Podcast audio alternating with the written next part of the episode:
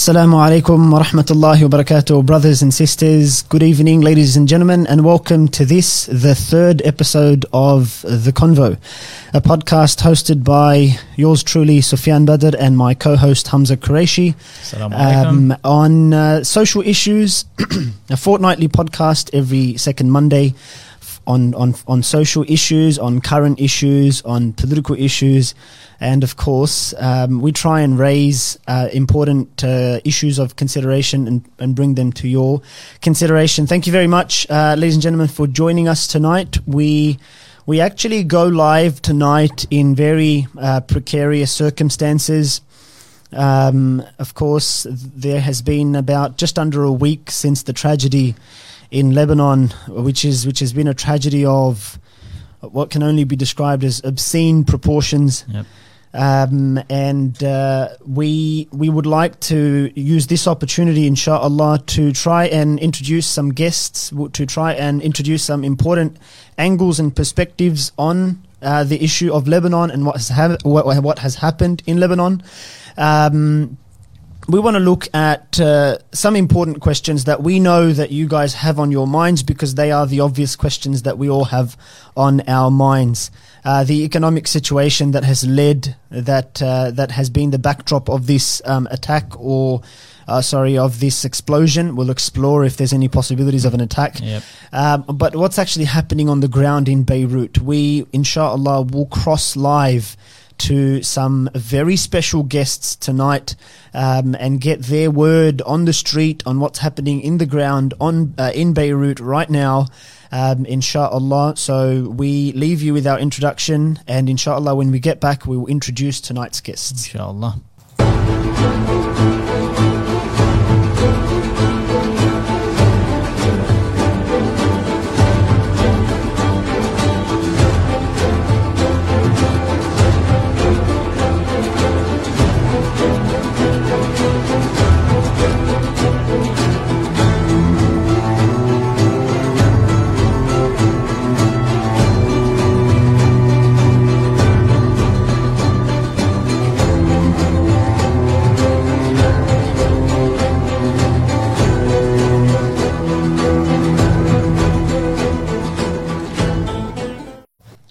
Assalamu alaikum wa rahmatullahi wa barakatuh. Welcome back um, after our short intro video.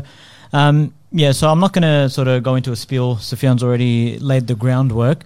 Um, but uh, as you know, as interesting as it is to have um, you know these guest speakers, it's just really tragic to have to speak to them in these circumstances. Of course. Like um, you know, you'd love to connect with Muslims around the world, and you, know, you talk to them about you know, interesting topics, jovial things, uh, you know, during good times. But the reality is, unfortunately, we're just so plagued by crisis after crisis that that's when we end up sort of um, reaching out and getting opinion on the ground and so forth. Um, but yeah, like this uh, this explosion, um, it's it's been building. Like it's been an explosive situation um, for a while now in Lebanon, um, and this has sort of just brought everything to a head. Um, but look, I'm going to go ahead and introduce our guests, inshallah. Uh, so we've got uh, brother Ali Harfoush. He's based in New Jersey, in America. Um, and he is a researcher and political analyst who specializes in the Middle East and North African region. Um, so he's uh, joining us live from New Jersey, inshallah. He is Lebanese, um, and he was in Lebanon only two months ago. So at the height of, you know, possibly not at the height because obviously this explosion has now come and taken the spotlight. But whilst he was there, certainly many, many issues. Um, further, we've got uh, brother Habib Batta. He's an award winning investiga- uh, investigative journalist and he's had uh, over 15 long years of experience reporting uh, on the Middle Eastern region. So a lot of expertise and specialty there, mashallah. And we've got brother Osama Saada who is an educational policy researcher who focuses on youth policy mm. uh, in the Middle Eastern and North African regions. So, uh, mashallah, our guest very well versed, and I really do hope that we can have some interesting conversations uh, regarding this issue, inshallah, and definitely address sort of those kinds of broad topics and areas that are all on our minds. Mm. So, yeah, so very, um, as you said, very well respected, very well credentialed guests. Um, we are absolutely honoured to have uh, we'll turn our attention, inshallah, now to our guests. Uh, Assalamu alaikum wa rahmatullahi wa barakatuh, brothers Osama and Ali. Salam. First of all, Jazakallah khair for coming on. Um, you know, obviously, this issue uh, is one that's recently gotten the spotlight. So, uh, just a, a, big thanks from us uh, here at the Convo uh, for you guys to be joining in. Jazakallah khair. Okay, so, uh, brothers, um, before we before we get to the questions, we do have a number of questions that we'd like to ask, um, and we do have a number of questions that have been sent through, uh, and that will be coming through later on. Um, on that note, uh, for our audience's purposes, um, we will have an opportunity towards the end of this session to take some live calls, um, and we will Yep. put that number up um, later on in this episode, inshallah. Um, and of course, when you call in, your um, our special guests for tonight, they can hear um, what you say directly, so you're talking to them. If you'd like to address your questions to a specific guest, you can do so. That or that a little bit more about that later on in the show. But inshallah, just to just to get things started, if uh, you guys can maybe introduce yourselves, um, um, inshallah. Um, Assalamu alaikum wa rahmatullahi wa barakatuh. Uh, so, you know, just a quick clarification in terms of um, residence. I'm actually based in Beirut. Uh, that's where I work. Uh, I teach in, in Beirut uh, and live in Beirut. Currently, I am in the United States, just visiting uh, family. oh, So apologies for unfortunate that I was no apologies for that. Uh, so it's unfortunate that I was not there um, when this happened. Uh, but I mean, that's just a quick uh, clarification Sure. um, in terms of uh, in terms of residence and, and you know where I'm at. Uh, Barakallah fiqh, I think you know the introduction was sufficient. Alhamdulillah, brother Osama. Uh, we can't hear you. Um, you might be on mute. I think Oh. you are. There That's we go. better. Okay, now? yes, we can hear you now. Okay. Jazakallah. khair. Assalamu alaikum, Wa alaikum uh, everyone. So, pleasure to be with you all. Mm. Uh, so, I'm a university student studying English literature at the American University of Beirut, and I'm uh, passionate about uh, researching about education policy in the MENA region and to know how to improve uh, the education sector in Lebanon specifically. Um, so, yeah, that, that's initially it. Yeah. Excellent. Uh, for our for our audience purposes, again, uh, that that acronym has been used a little bit with the publicity with MENA. Uh, just explain that's a reference to Middle East and North Africa. So we do have um, well versed um, academics and, and students of uh, the region of Middle East and North Africa. Yeah. So, of course, we're looking at a tragedy that has hit the Middle East, that has hit, that has hit uh, Beirut and Lebanon uh, in particular. But of course, um, it might um, it might bring about discussion about the wider um, area as well. Maybe we'll get started, inshallah. Yeah. We do want to get on with the program. We do want to get to the first question. Um, our our third guest will be joining us. He was uh, he is a very um, busy man. He's uh, as we said an investigative journalist. He had an interview. In fact, I think he's just finishing off his interview, so he'll be joining us very shortly. I'm just in touch with him. Uh, pardon me for the lack of professionalism if I check my phone, but I'm just uh, staying in touch with our third guest, and we'll introduce him um, when the time is right. We we do want to start with the first question of um, what was your initial reaction? Obviously, uh, we've all read about it. We are quite distant from the eye of the storm. We're in Sydney. Um, we do have listeners in several places around the world, but um, but of course, uh, none of us are in Beirut. And so, for for maybe we'll start off with yourself, uh, Osama. If you can tell us a little Yeah. bit about when what was your initial reaction when you heard the explosion, um, or when you heard about the explosion. If you can tell us a little bit about your initial reaction. Yeah, yeah. So, so what happened is um, I was in my room, uh, in the living room actually, and I felt and sensed like an earthquake. So, Subhanallah. because the uh, building was shaking, uh, shaking a lot. So I thought at first, and the family as well, that it is an earthquake. Then we heard this uh, sudden blast and uh, very loud um, explosion. So we quickly hurried to the corridor and to hide if anything else would happen, uh, a second explosion for uh, perhaps. So um, so we then uh, assumed that this is an Israeli bomb. Then we had to uh, actually it, it was very traumatic and very uh, highly emotional. There was like uh, I was constantly saying "Ashhadu an la ilaha illallah, Ashhadu anna Muhammadan Rasulullah" because uh, one can, can never know uh, when his ajal is. Is, is it coming uh, near? So, uh, subhanAllah, it was uh, very, um, it's like something happened, like a war broke out. Um, Can you uh, just, um, but so then- sorry to cut you, brother. yeah. Can you just, for the purposes of our audience, can you just clarify how far Mm. uh, is your red- residence from that, uh, from the uh, incident and where it occurred around the port? How far are you from there? How far I, I would say like um, in the middle. So it's not it's not that near neither that far. Um, uh, fortunately alhamdulillah the um, the doors that are made of out of glass the glass doors weren't uh, close so that didn't damage our apartments Ah, alhamdulillah uh, but I would say not neither too close uh, nor too far. So like in the middle. Uh, so other people had it far more worse uh, as you yeah. all know uh, injured people uh, deaths over a hundred uh, people died in that explosion so uh, but alhamdulillah um, Allah protected us alhamdulillah Rabbil Alameen. And may Allah Yeah, have mercy so- upon all those uh, who passed. Inna lillahi wa inna ilayhi rajiun. And what about yourself, Ali? So, um, as you mentioned, you're based in Beirut, but you were um, outside of the region when this occurred. What was your initial reaction, thoughts, feelings, and so forth? Uh, honestly, you know, pretty much the same as Osama. Um, absolute shock and utter disbelief. Uh, it's uh, you know when something like that happens, you really don't know uh, where to start. You know who to call first, um, who to check up on, and uh, you know like Osama, I was actually woke up. By my, so my sister woke me up. Um, I was actually in California at the time, and my sister woke me up saying that uh, Israel is has launched strikes against Beirut. Um, Beirut is on fire, you know, Oh, and so yeah, so you know we got out of bed and um, I was with my mother as well and my sister, and we turned on to the news, uh, and it was just. I mean, trying to fathom what happened, you know, because we were seeing the images of the of the blast, and you know, anyone who watches the mushroom cloud, Yes. Uh, it, it looks almost like it's not real, like it's a scene from a Hollywood it film was or it was surreal. It was very surreal. So it took a while to process what happened, and then you know that's when we began to call family members.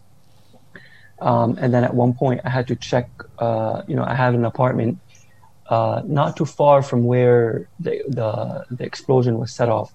I would say maybe 1.5 kilometers, maybe. that, that's quite and, close. Yeah, so you know, uh, the the windows, uh, doors, um, were shattered, blown in, furniture thrown to the other side of the room. Uh, the apartment's in complete disarray. Um, some of the neighbors sustained injuries. Uh, previous workplace was pretty much uh, also destroyed, and that's approximately two kilometers away. Uh, the university that I lecture in was also heavily damaged uh, in terms of the the uh, some of the infrastructure and the glass, especially the lower campus.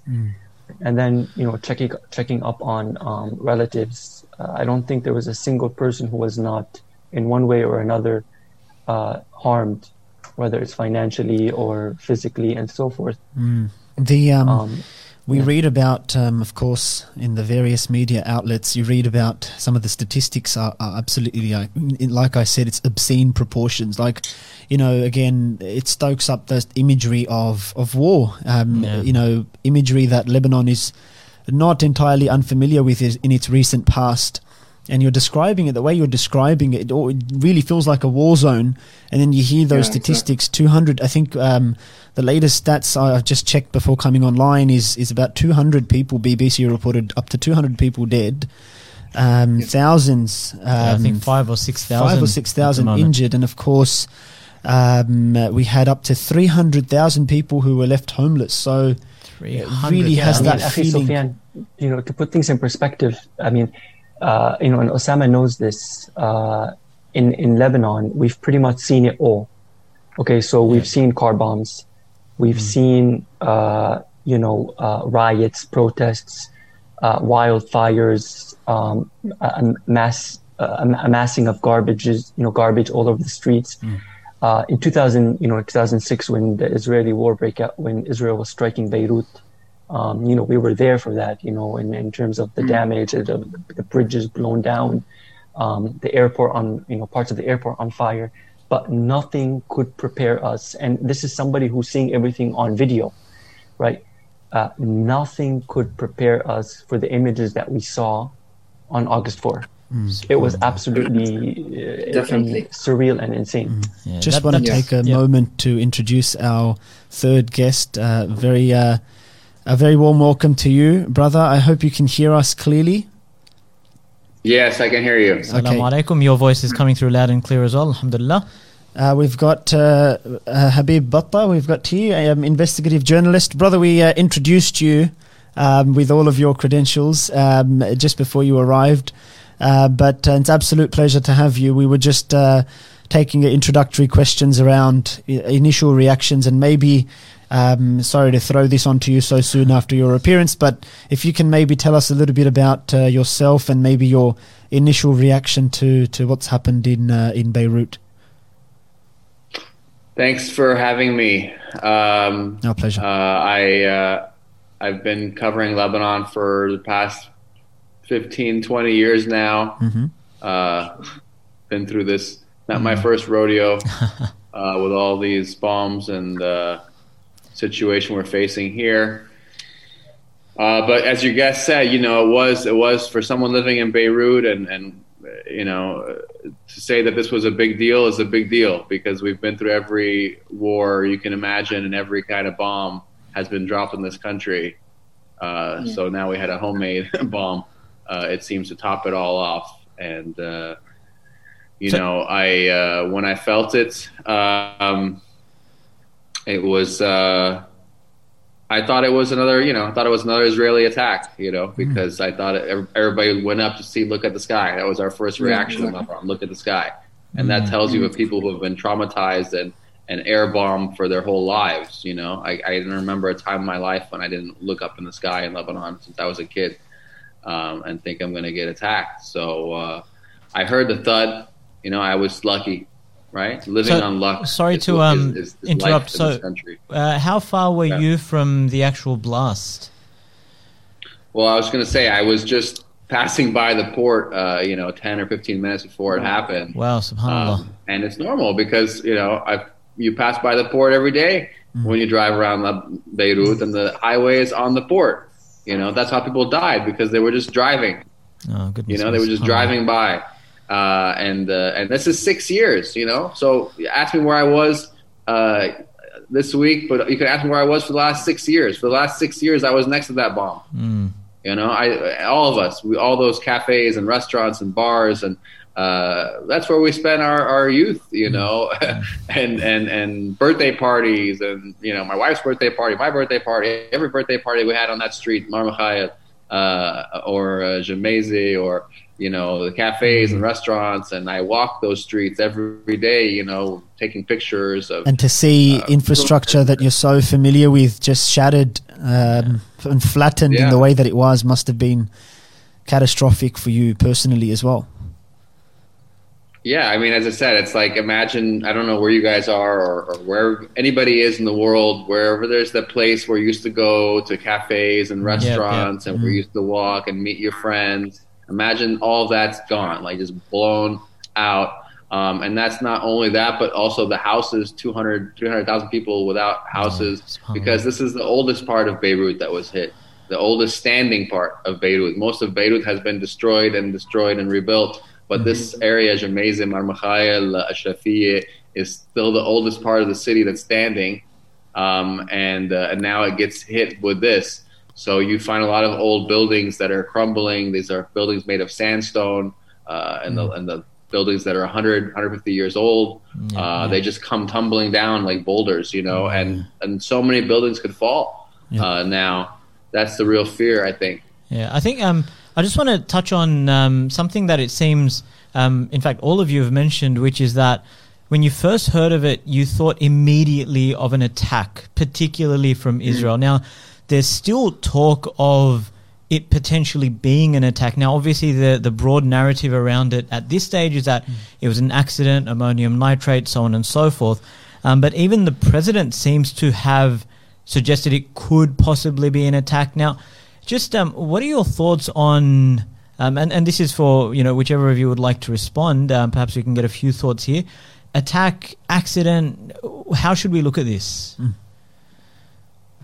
So, uh, so okay, so I mean, you know, Habib brought up a very good point, which is the uh, the fact that you know the Lebanese people, and not to mention you know the 1.5 million Syrian brothers and sisters who also mm-hmm. had escaped the trauma of the the war, the the the you know Assad's um, barrel bombs and Russian military jets and whatnot. So the general uh, collective psychology in Lebanon is one of trauma, right? Like Habib had pointed out. Um, so it's only nar- it's only natural and instinctive that that is the first thing that we would think about, mm. right?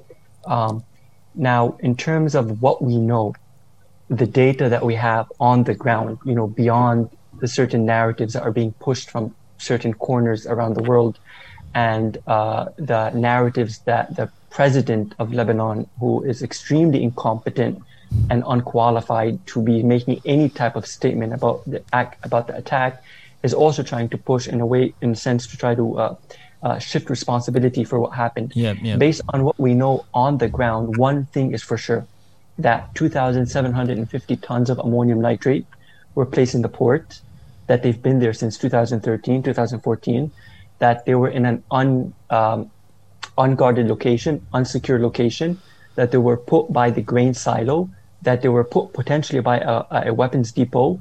Uh, and the very fact that, I mean, it's just the epitome of, of, of, of incompetence that you would place 2,750 uh, tons of explosive and volatile ammonium nitrate, we're not mm. talking about fertilizer here, next to the wheat and grain silos mm. at the center, at the heart of the city, where everyone has their coffee, where people pray, where people shop, where mm. people, uh, uh, you know, take take their and, children for and for, not just that. I think it's sixty percent of imports as well come through that port. So yes, yes, it is the heart of the city, economically, mm. socially, culturally, and mm-hmm. uh, just in terms of the everyday.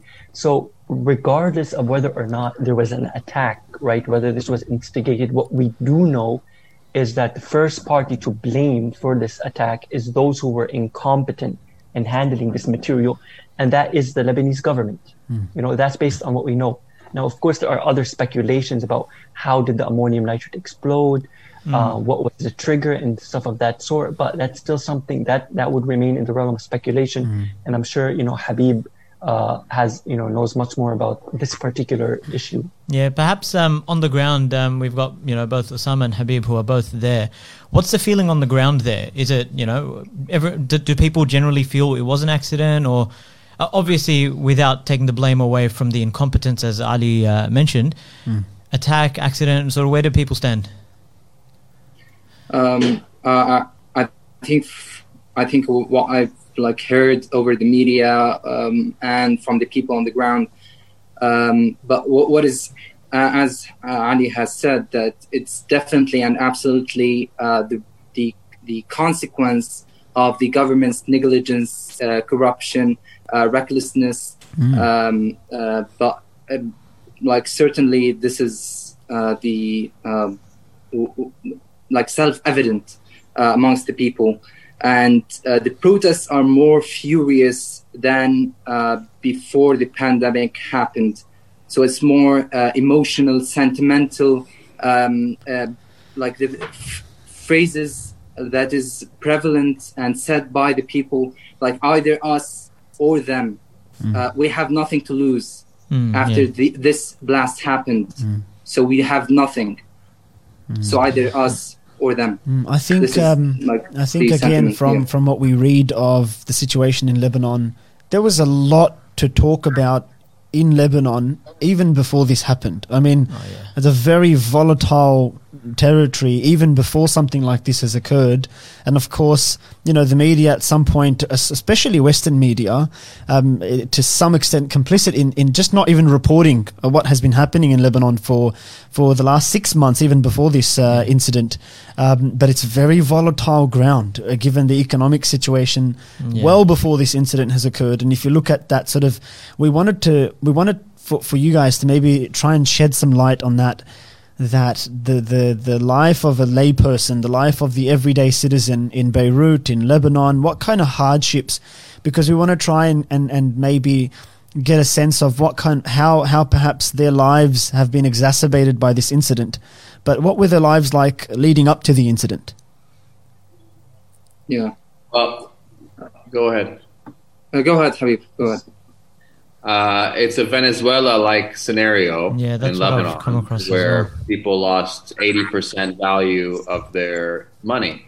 Mm. So whatever money you have in the bank, whatever money you have in your pocket, whatever money you're getting paid, it cut it by eighty percent. So imagine that in your whoever you are, wherever you are. Imagine Sydney, Australia, by the way. What's that? Sydney, Australia. Yeah. So imagine it there. I'm sorry, I've been doing so many interviews, I lose All track good, of.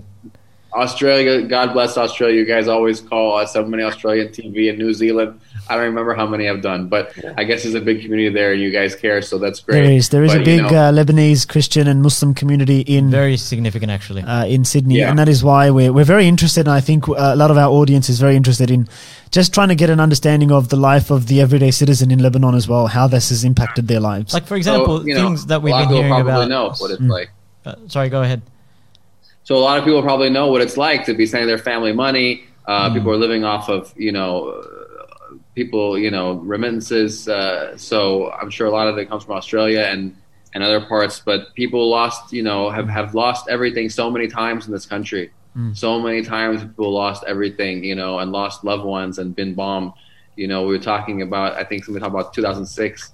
You know 2006 war might not have been the biggest explosion, but you had a leveling a leveling of dozens and dozens of buildings. Um, you know, and I think what's ironic about all this is that pe- different communities pay different price based on geography in this country. Um, and if you're Shia in Lebanon, you know, you're much more likely to have experienced this before uh, in recent years um, than other communities like the Christian community, which these neighborhoods haven't been bombed uh, during these wars uh, so much. So uh, the people who were spared now didn't get spared. Um, and, and, and I think uh, you have to realize that unfortunately the city is still divided on a sectarian uh, basis. And, uh, and the people of Dahia and South Beirut and, and South Lebanon unfortunately have experienced this kind of thing uh, so much more than a lot of other of us have um, in the country. And I, I, and I think that um, even though everybody's faced it, you know, I mean, I think that we have to be careful with saying us and them. I think it's not. There's no us and them when there's a bomb, of course. um, and people are dying. You know, and and there's uh, uh, uh, so much of this dying to go around in Lebanon. And I think even if you're uh, middle class, or maybe you have a cousin or someone in a party, even if you're a member of a political party in this country, doesn't mean your life is is very good. Uh, and, and so, you know, look, the political parties they've done a horrible job. The government's done a horrible job. They wish they wish it was Israel. They hope it's Israel. That's their that's their only only life uh, only thing left that it's Israel that did this to them because they can blame somebody else. And Israel's done That's plenty of bad interesting things. point, and yeah. there's no I don't I don't I don't I don't I wouldn't put it past uh, them to to be involved in this either. But uh, but you know we have to face uh, the fact that this government uh, is an utter failure in every, in every way because it's not really a government. This is not a government. This is uh, militias. These Yeah, are militias. yeah. These are militias militias, negotiating.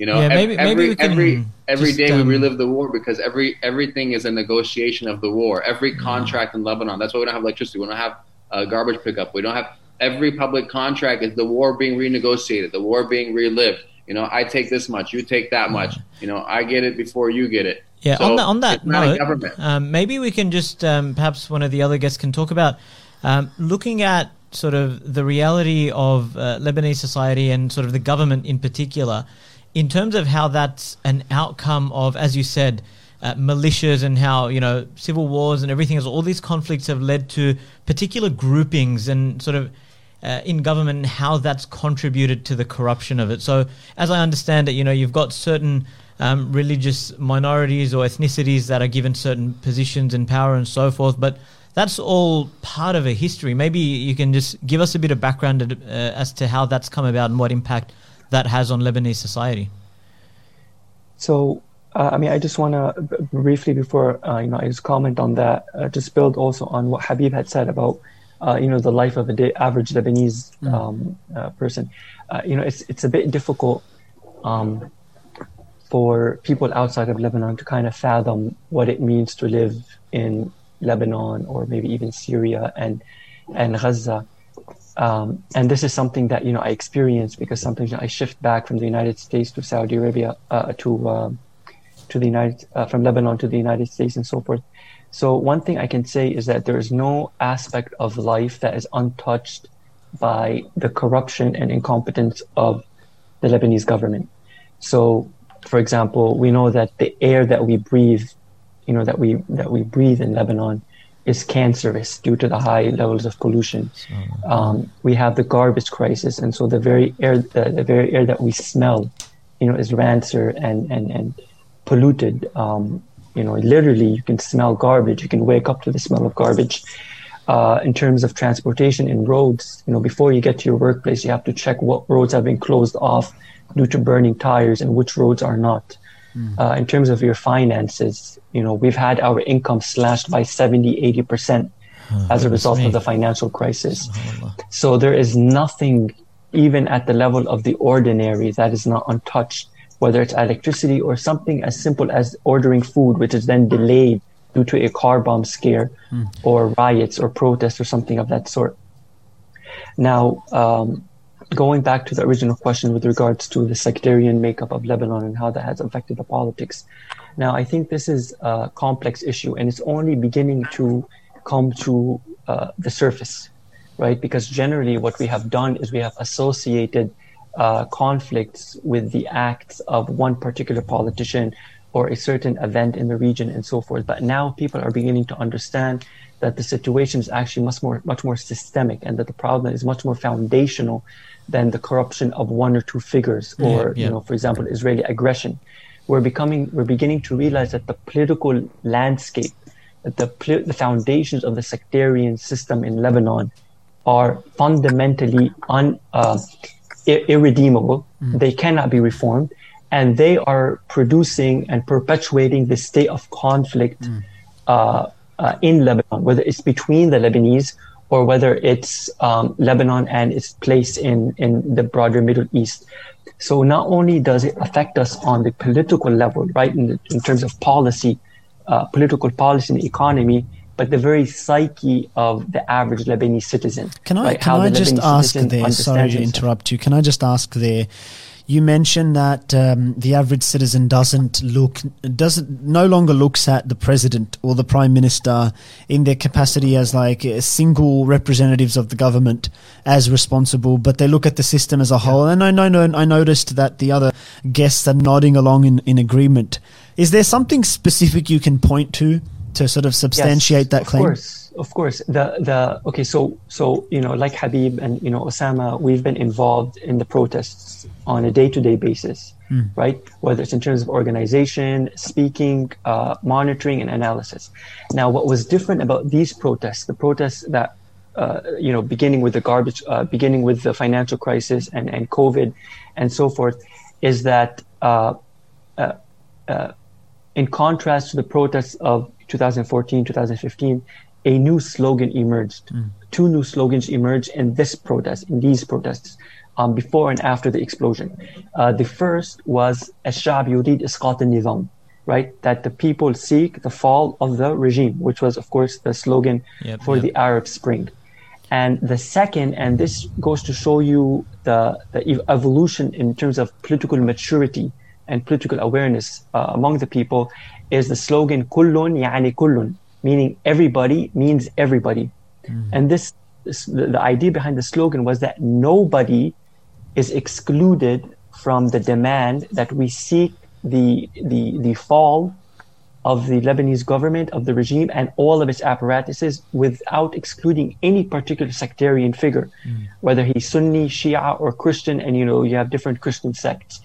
So uh, those slogans and the intensity of the protests and the diversity of the people who were who were on the ground on the protest, you know, kind of uh, signifies and represents the direction that the Lebanese revolution is going towards.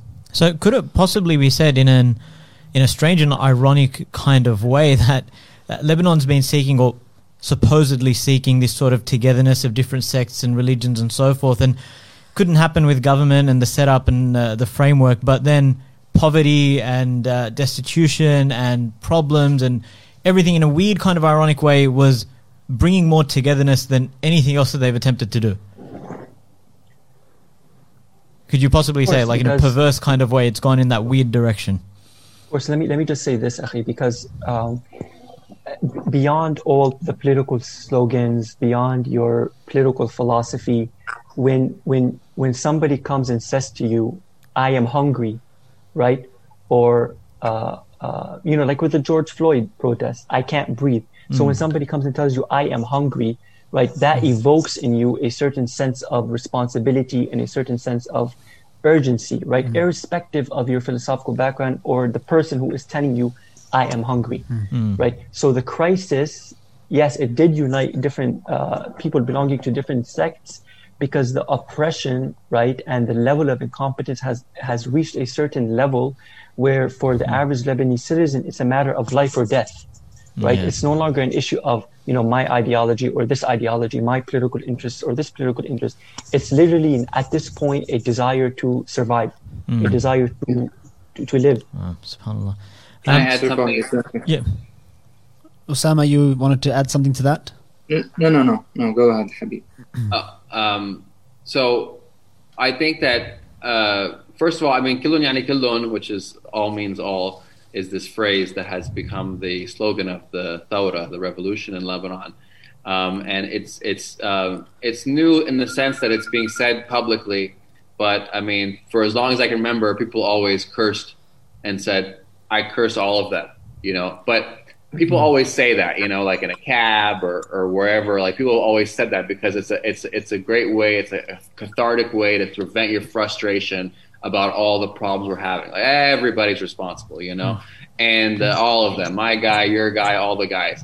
But I mean, unfortunately, I think that it's it's also a very simplistic way of looking at a very complicated problem. One of the most complicated of problems is Lebanon, if there ever was one in this world.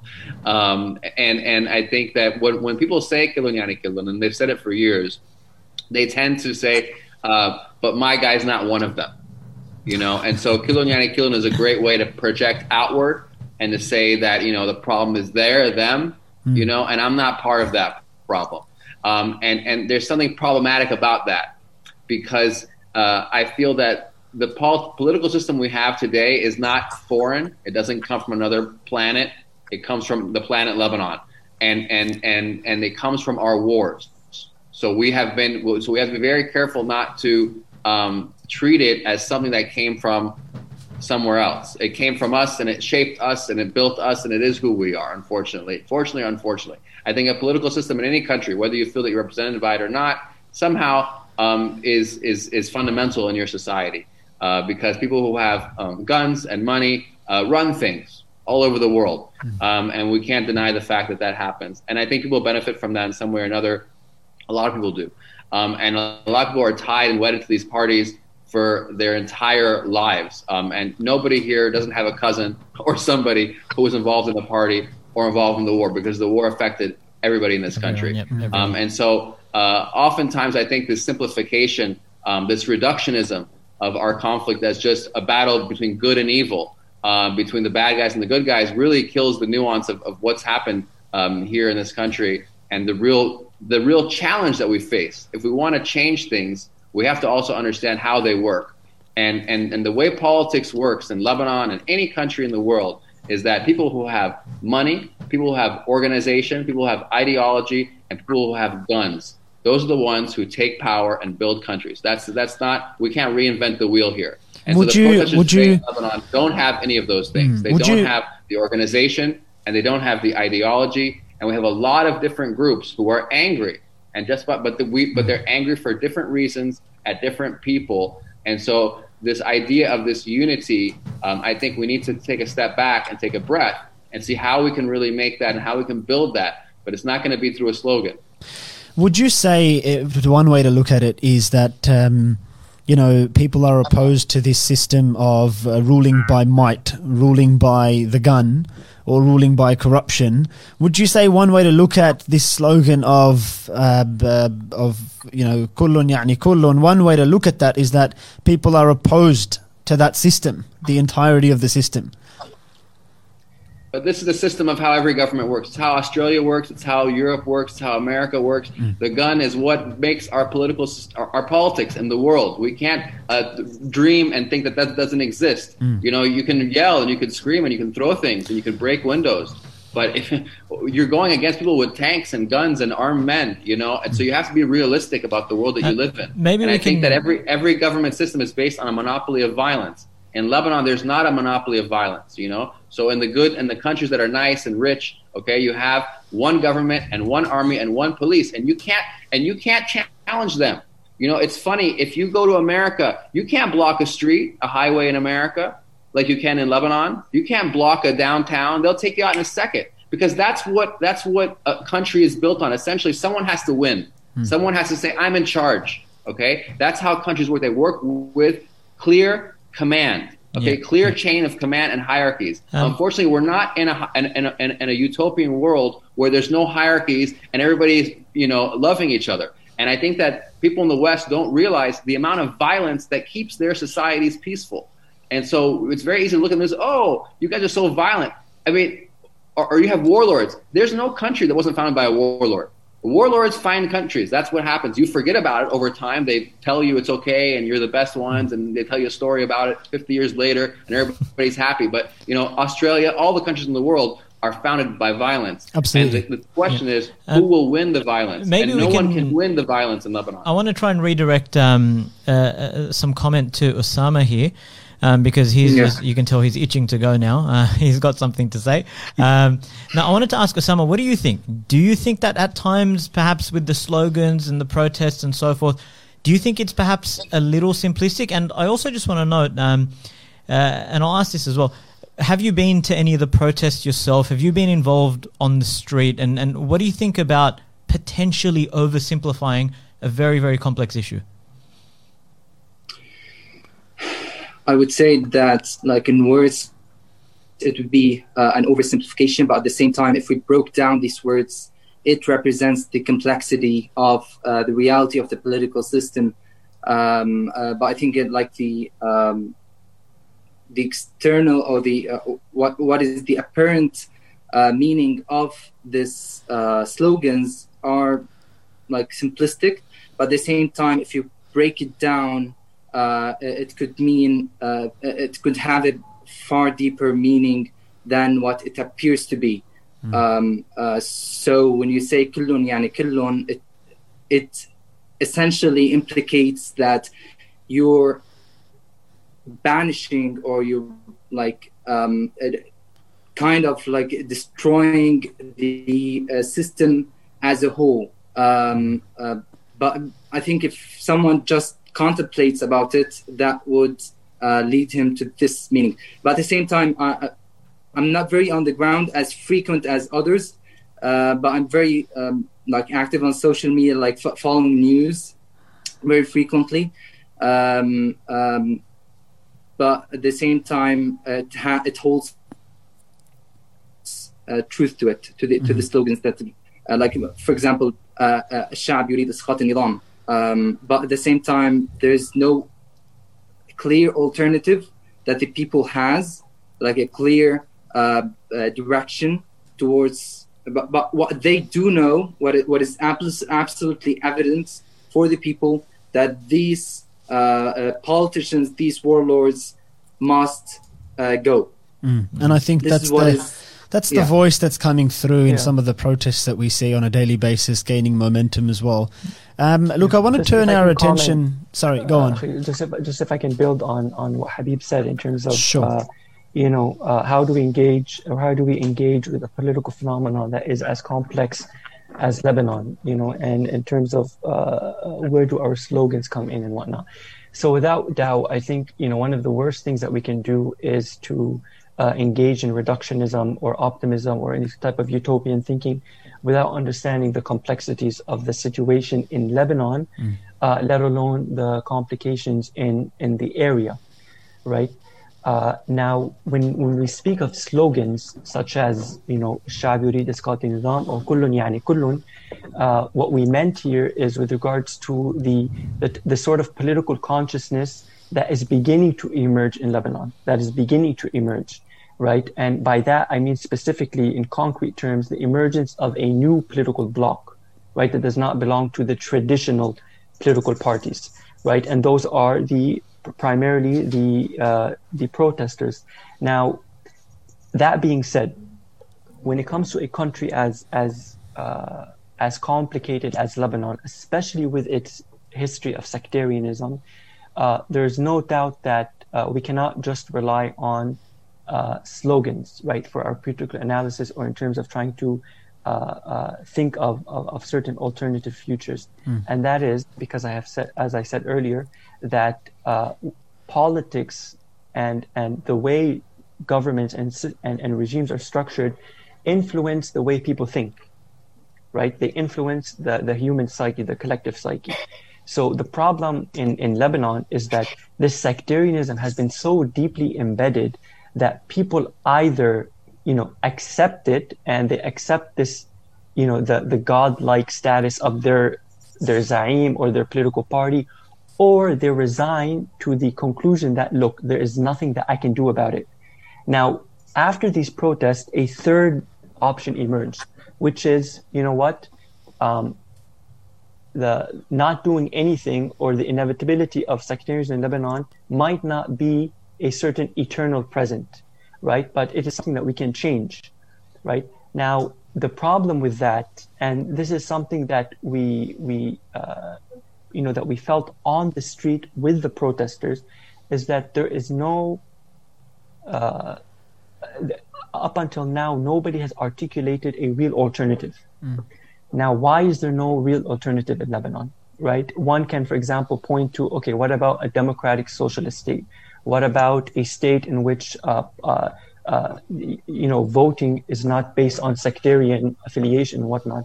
Now, the problem with that, the reason we can't think of a radical alternative, is because unfortunately, unfortunately, many segments of the Lebanese population still accept this religion of sectarianism.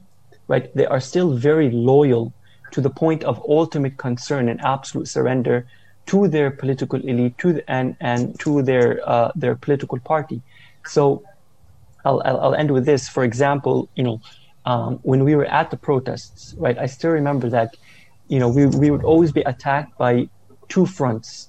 The first was, of course, the you know the state police and and and the Lebanese armed forces, but the real brutal uh, engagements and attacks actually came from other Lebanese, um, other Lebanese citizens, right? Other oh, Lebanese oh, wow. groups that belong to certain political parties who would literally come down to the protests with gasoline, uh, pocket knives, and sticks, right, to terrorize the protesters.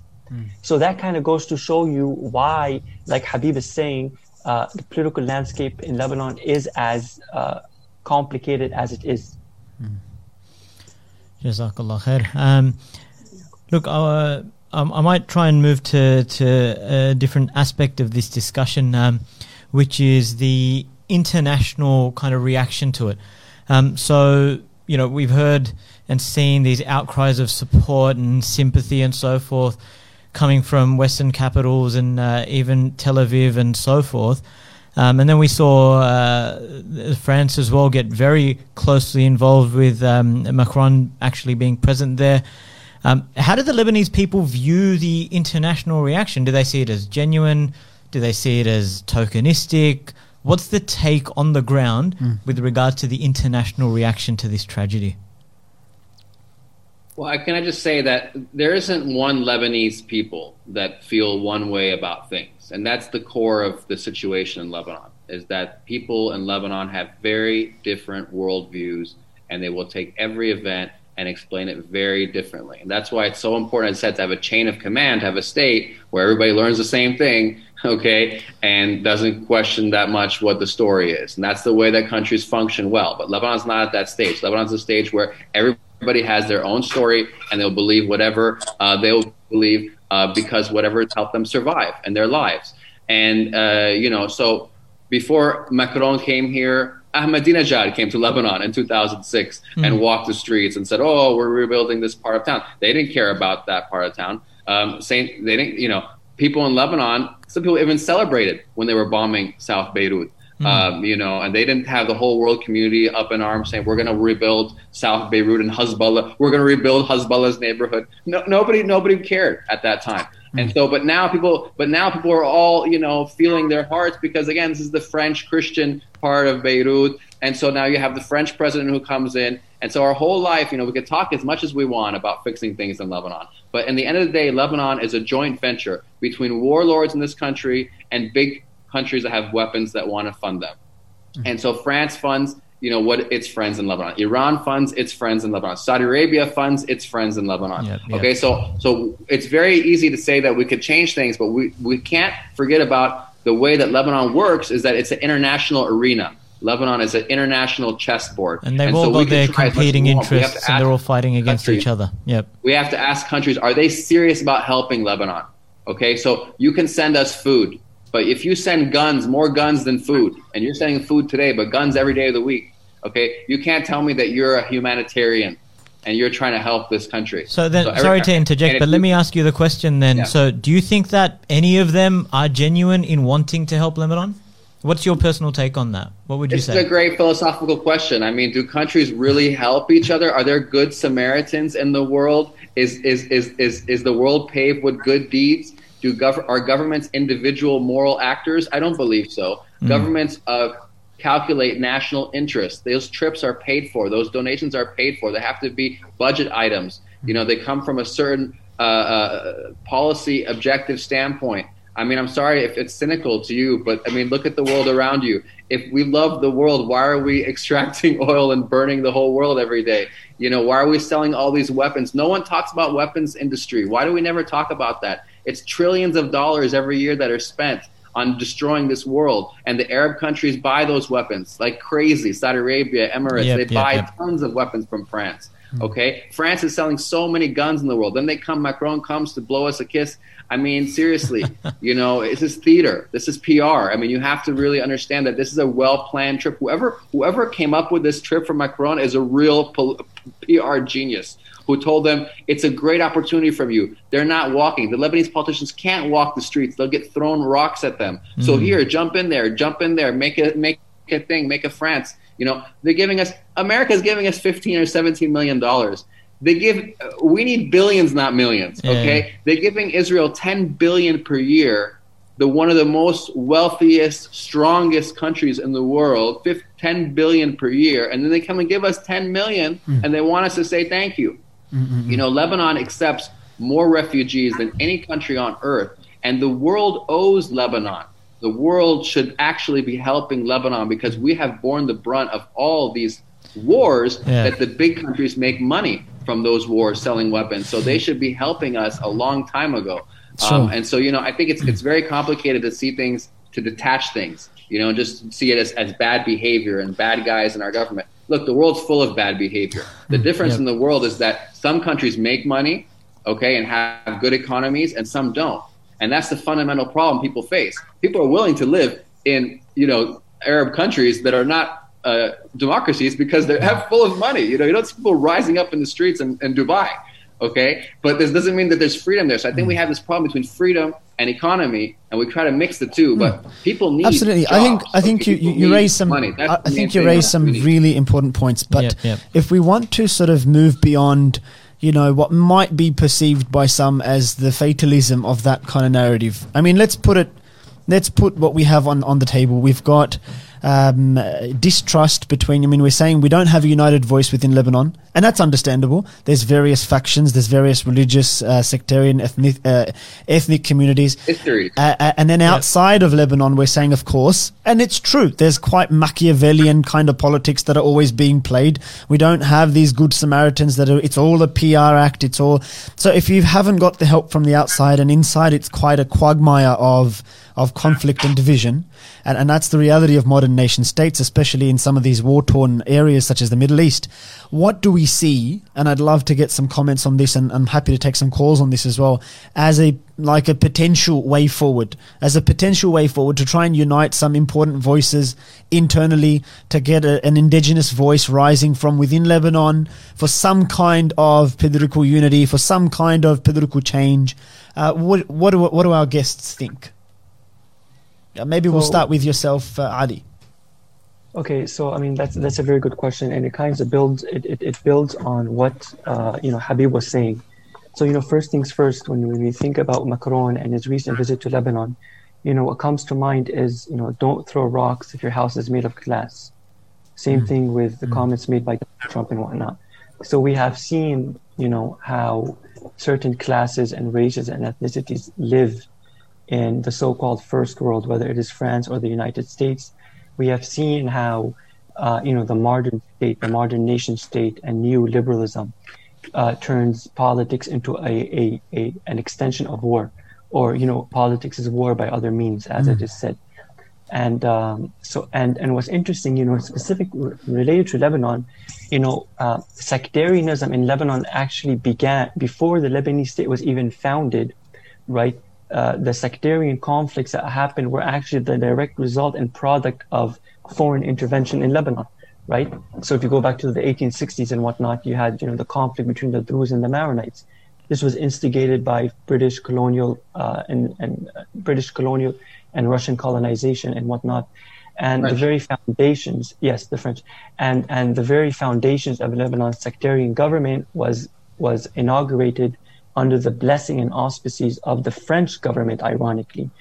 Uh, so we don't we we're, we're smart enough to recognize that we cannot you know cure a disease through a disease especially when it comes from the mouth of people like Emmanuel Macron and other yeah. Uh, political elites whose only interest is gaining more power and leverage in the region.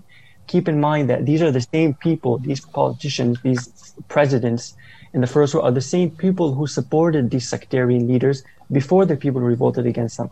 It's the it's the same. You know, we have the same scene in uh, Egypt and in, in Syria, right? Hillary Clinton referring to Bashar al-Assad as a reformer. Mm, yep, Uh, yep. the, know, we know about the United States relationship with with uh, uh, Mubarak, right? And then suddenly, after the protests, the United States and France and Britain become these uh, altruistic hero white saviors who want to Yeah, save the yeah. Middle East and inaugurate a new political era. Um, but I think that this will fail, right? And let me just end with this particular thing on related to your question. You know, very early on, uh, Brzezinski, who is the ideologue and one of the strategists for the American empire, you know, he warned of something, right? He understood that the United States will not be, there will come a time where it will not be able to fully leverage itself Yeah. in the Middle East, right? France will not be able to leverage its power in the Middle East. And one of the things that he warned about was the emergence of a new political consciousness that is both global, right, and to an extent revolutionary. And I think we're beginning to see the seeds of that. Uh, you know, we're beginning to see the, the the birth of that consciousness and that political awareness. Sorry, can I, I? I just want to question that briefly. Um, and before I do, um, so you guys should see on screen now. There's a number to call in. So we are inviting calls now. Um, if anyone's got anything to contribute, some questions to ask, please call that number, um, and your call will come through to us, inshallah, and we'll be happy to take it. Um, but just uh, in the meanwhile, Ali, so you mentioned a global consciousness. So are you are you connecting what's going on in local Beirut and Lebanon generally to something more international? Like, where's the connection there? or even something regional um, to draw Yes. a connection between between those realities? Yes. So first and foremost, uh, you know, one of the key elements in terms of understanding politics or political analysis is to always look at the regional and the global uh, context, right? So we have, for example, in the Middle East, you know, as of 2011, you know, the Arab Spring, right, and the successes and the failures of the Arab Spring. We also have, even in the West, you know, the emergence of protests that denounce neoliberal politics and the godlike status of, of you know the modern business corporation and so forth. So I think without a doubt there is the emergence of a global political consciousness that although the, the slogans and the demands and the awareness is not at par, right? It is not uh, uh, homogeneous. It is not the same in different parts of the world, but there is this sense that a new political horizon or a new world is possible. And I think the Arab Spring uh, what one of the things that the Arab Spring did for Lebanon, I would say, Yep, yep. is that ina- it inaugurated a new possibility. It inaugurated a new possibility, the, and that possibility being that an alternative future can be articulated and can be thought of, right? It's only at the level of thought, right? And I believe that's what matters. We've got. at Um, moment. sorry to cut you, uh, Ali. We've just got someone on the line with us. Uh, if we just take this call, then we'll see what our some of our audience has to say on the issue. Yep, and if you can uh, introduce yourself, please, that would be great. Jazakallah khair.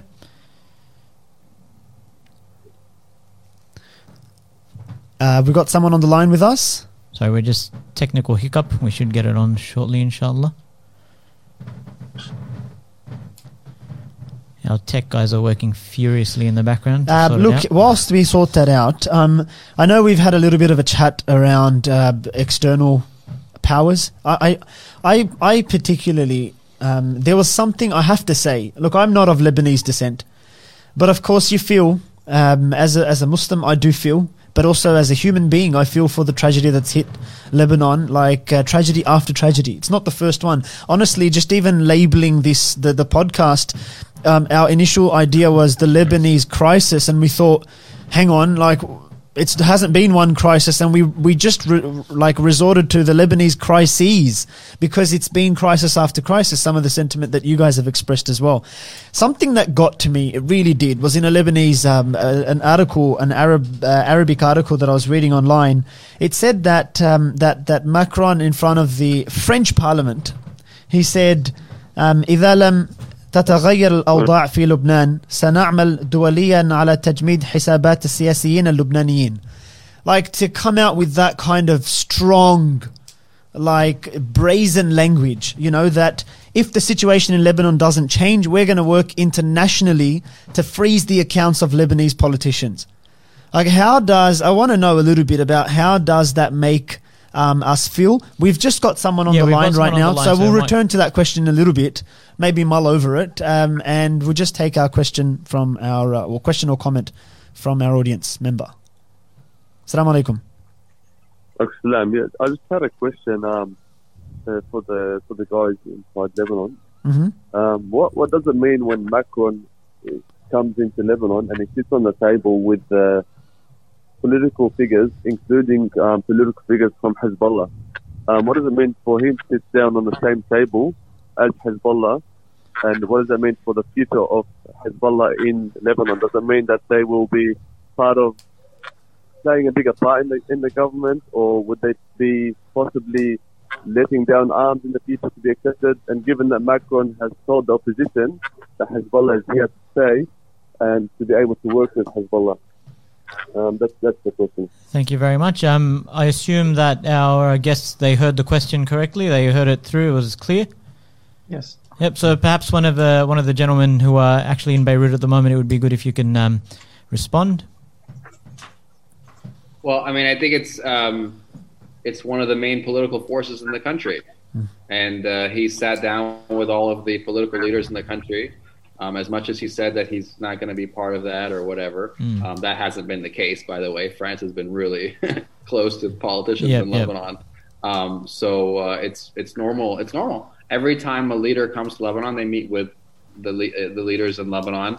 Uh, it is a little bit unusual. It's true uh, to have the Hezbollah person like explicitly at the table. Um, but I think people have said that that's a, a he has a better understanding. He has a more nuanced understanding than the United States, for example, who would say, you know, I can't meet with anybody, you know. And so I think uh, Macron is maybe a little bit wiser um, than than some of the you know American counterparts who say that they were not gonna they're gonna keep isolating and keep fighting Hezbollah in Lebanon. And that's one of our main problems is is the way the world has this reaction to Hezbollah is that uh, they need to be fought, and that's why the you know the Saudis and the Gulf countries put so much money too because they're scared of Hezbollah it Yeah. seems, and America wants to protect Israel, um, and so this has been one of the big issues about Lebanon is that you know we have this ongoing war with Israel the south of our country. Uh, Israel continues to take Lebanese territory. People feel a need to defend that Yeah. and to join this movement. Can we just, um, you can't end that conflict. Can- so people, it's it's very realistic to meet with Hezbollah Yeah. because they're not going away. C- can I just add to that? I, I remember reading online a very interesting comment from uh, Danny Danon, who's a former ambassador of the UN, said last year that the like again again brazen language for for a, for a UN ambassador to use this language, but I think mm, perhaps that language is coming through because because this and, and I've heard this and I'd love to see what our guests think. It seems to be the sentiment on the ground. Just to quickly get a, a yes or no, um, the the comment was that the port of Beirut has become Hezbollah's port. Is that the sentiment on the ground in Lebanon or no? From your experience, before we go to our next caller. So I've never heard anyone say that before. Yeah, so so let me just briefly comment on the Macron issue and whatnot. Uh, so I mean, without a doubt, you know, those who even have a rudimentary understanding of, of international politics will know that this move by uh, Macron is purely an opportunistic move in a way to try to create some leverage or some power on his end in Lebanon. Now, keep in mind that it was the French state, especially at the time of you know Jacques Chirac, who was the former president of France, that you know that funded and supported uh, you know certain Lebanese politicians like the Hariri family and the Mustaqbal party, and this is the same family that privatized and financially raped Lebanon and fueled sectarianism, um, whether it's through weapons or whether it's through discourse and so forth. So it's very interesting that Jacques Chirac would come, I mean, that Macron would come and denounce the very same people that he literally gave birth to, France gave birth to, politically yeah. speaking, in terms of power. Um, now, uh, uh, it's it's in the interests of those in power. By here, I mean the United States, France, Britain, and so forth, uh, to try to absorb or to control any sort of change, right? So, without a doubt, what we're going to see in the coming days is an attempt by these Western powers to try to absorb the movements. And I think that can happen in multiple ways. Uh, now, whether France can do that is in question because France doesn't really have the same political influence on the ground that it had before through the Hariri family and, and others. But there is without a doubt that people in power, especially in the West, will try to absorb these revolutions in order to protect their interests. Very the region. interesting. We do have someone else on the line, and we'll take another comment or question. Uh, hello to our uh, audience member. Who's Assalamu alaikum. Walaikum assalam. Who do we have with us? Um, it's Brother Yusuf here. Assalamu alaikum, Brother Yusuf. Nice to have you on. Wa alaikum assalam. Uh, just a, quick one, I guess. I just heard on the news that the Australian government will be sending $5 million of aid to help rebuild Beirut. Now, it was, it was mentioned that the money will be sent to aid workers directly and not to, and I quote, the corrupt Lebanese government. I guess my question is, I mean, how much of this aid will actually reach the people? And does this type of aid come with strings atta- attached? And if, if governments of the world like Australia are acknowledging that the corrupt the corruption of the Lebanese government, why does it continue to allow them to exist? Thank you for your Thank you for your call. Um, uh, Osama, maybe you can um, have some comment on that if you wish. Well, if, if I would like to voice out to the opinion of the of the youth or like the people in general, uh, the government there's no there's no trust in the government by the people. There's a, a constant distrust uh, of the people by the uh, uh, towards the government uh, because of its history of promises um, uh, and not abiding by their promises. And the easiest and simplest example is the 24 uh, hour electricity to provide 24 hour electricity for the people. And until now, since I think 1964, uh, until now, there were promises of a 24 hour electricity for the people, and still uh, it is being cut off. Uh, so so this is evident that there's there's distrust in the government. This is the simplest example. There are a lot of other examples. Um, uh, so the demand of the people to uh, to the countries that are, that um, intend to send um, aid is to be through non-governmental Yeah, a complete lack of trust, it appears. uh, organization, the NGOs. Yeah. um, stood more than the government. Um, but I'm not sure if what what which non uh, NGO uh, are they speaking about exactly? Mm. But this is like the general It is the general uh, sentiment. opinion, Again, yeah. we've got that sentiment across from, from a number of governments. It's not just Australia. I think France was France was the loudest that, yeah. one that came out explicitly saying that. Look, we're happy to. In fact, France, um, in in again language that was very frustrating. Personally, like I'm like I said, I'm not Lebanese, but it was frustrating even for me to hear some of that language coming through. We've got another caller, um, and we'll come back to this issue, inshallah. Who do we have with us? It's Abdul Rab. Abdurrab, how are you, brother? Alhamdulillah. Alhamdulillah. Uh, b- b- what is your comment or question? yeah, my question is that uh, the crisis which is there. Hello, Assalamu alaikum. Yeah, yeah, we can hear Yeah, you. we can hear you. Go ahead. Uh, yep, yeah, you my, there, my brother? question is, yeah, can you hear me? yes, we can. Go on. Yeah, my question is the crisis which is there ongoing in Lebanon. Uh huh. Is, is it confined only to Lebanon?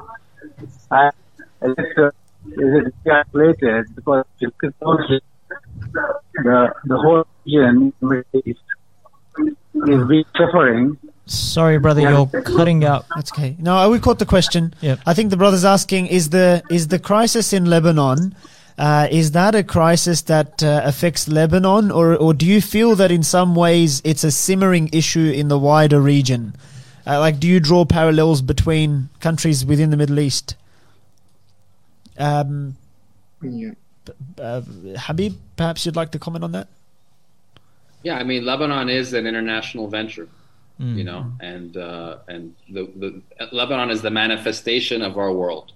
Our world is divided between the West, you know, on the one hand, fighting the rogue states, fighting the evil empire, right, of Iran and Hezbollah and, and Syria, right. So that's our world today in the Middle East, and also broadly, right. China is trying to come in, and so Lebanon is this chessboard where all the powers are trying to uh, get a hold of it because of the oil wealth in the Middle East, because of the relationship with Israel, because of the arms trade and the huge amount of money being made here. So Lebanon is a little key piece of this big economy of weapons and oil. And it's that little piece that's not really, nobody really controls it yet. And everybody wants to have that piece. And so that's what's been going on forever and ever. And it's really funny to hear these governments like Australia and I don't know who saying that, ooh, the corrupt government, you know, as if uh, just happened yesterday, you know, Mm, and all yeah. these years uh, they've been supporting these governments. So uh, it's a lot of doublespeak going on. Of course, and that about double speak, I, I absolutely agree with that sentiment. It's not just the fact that uh, they have supported the dictatorships, but in many ways, they are the perpetrators of a lot of the oppression in, in some of the territories surrounding in, in the Asia Pacific region. Like uh, Australia's got a very long history of a very long and a very bloody history. Um, um, and so it's very rich for some of these countries. I, I completely uh, agree with that sentiment to come around and talk about. Uh, do we have someone on the line or is there. Okay, so another something I wanted to ask, I wanted to put to our guests is this is, a, again, a personal thing. I, we attended, I attended Friday prayer just in this last Friday, and it was a very common scene where the Khatib stood up and gave a very passionate uh, sermon about Lebanon, about the crisis. Very beautiful. It touched everyone. You could you could see there was this uh, tension in the air, and people felt that sentiment, and, they, and it resonated. with I could I could see that people's hearts were moved. And you know, it ended as it always does after a sermon like that, with an appeal for donations. and and yeah, and you know, one hundred percent, the sincerity is there.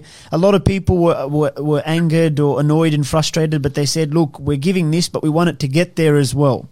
Um, but I'll be honest with you, I felt, and and it's not just Lebanon, of course. There's there there are parts, other parts of the world that are aching and that are bleeding. But on the issue of Lebanon, I felt like donating money just isn't enough. Like, Yeah. you know, if you were to give one message, I know we are isolated from the eye of the storm, uh, but there's a lot that people in the West can can do and can say and can.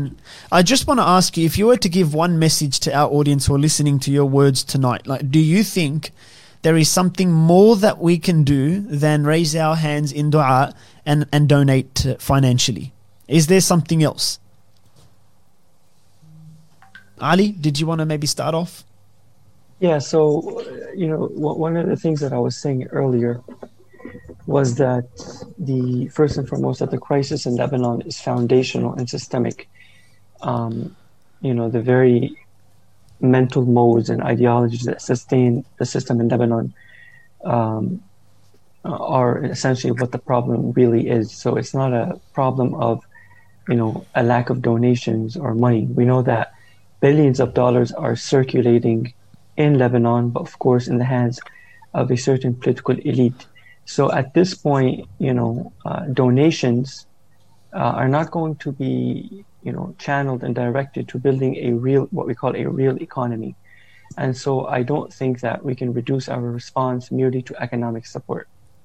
Now, in terms of what we can do, uh, I think one of the important things for people to recognize, whether it's in Lebanon or outside Lebanon, is that the this crisis, although in Lebanon it is uh, uh, it takes on its own form and its own extreme, but the crisis is essentially a crisis of global politics and not merely a crisis Yeah, uh, in Lebanon. So there are certain systemic similarities between Lebanon and uh, you know Europe and the United States, in particular.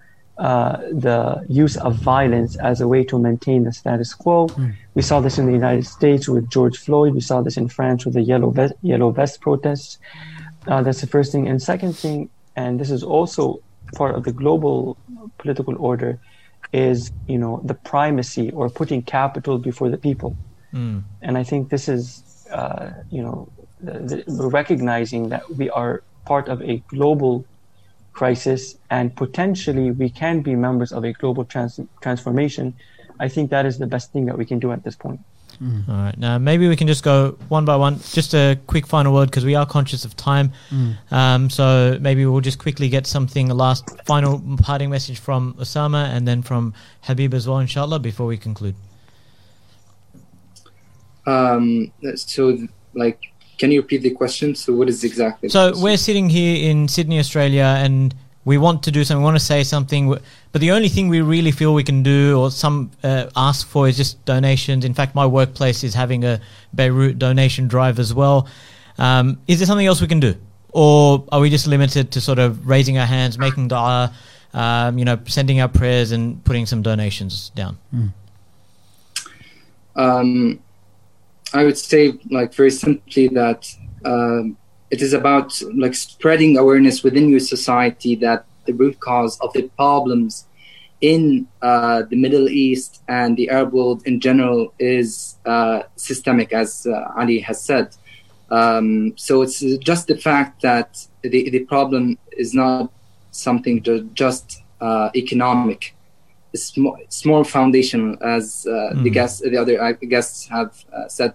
Uh, so just the fact that to uh, prognosticate or to preach this idea within the society to to raise awareness uh, that the root cause of the uh, whole area is systemic, is foundational, and we need to uh, radically change uh, uh, the area there.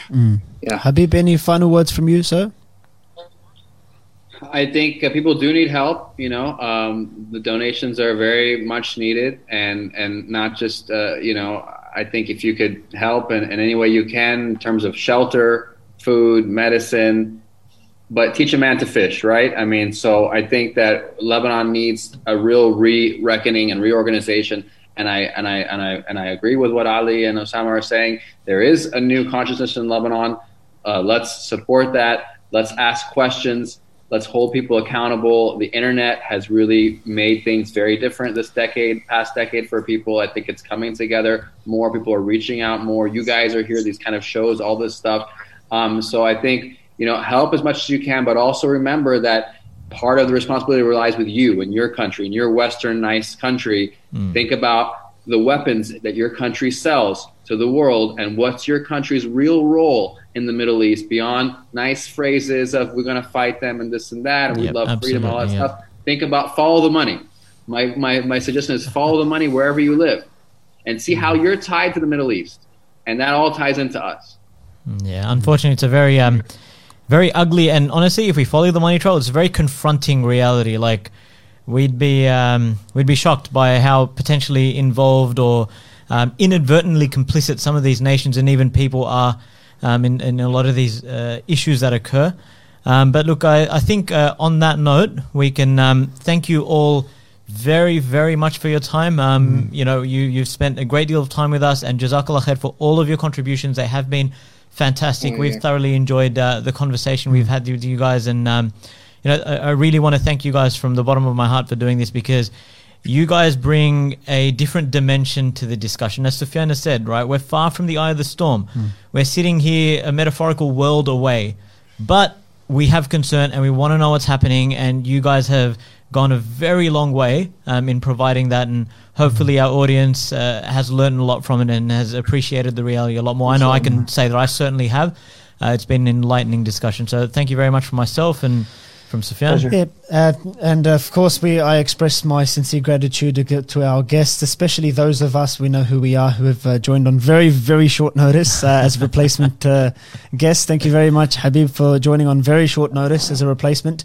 Uh, but, also to our other two guests again, we really do value your time. I just also want to um, acknowledge in front of our guests some of the comments that have come through. We didn't get a chance to. We're not reading them all out, but uh, there is a Um Abdullah that has. Um, um, shared some um, enlightening thoughts and comments uh, in the comment section. I do encourage everyone to have a read of that.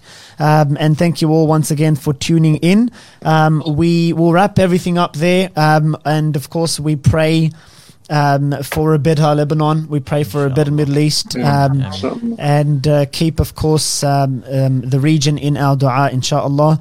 We'll wrap it there. وآخر دعوانا الحمد لله رب العالمين والسلام عليكم ورحمة الله وبركاته. Assalamu alaikum. Alaikum Wa alaikum assalam.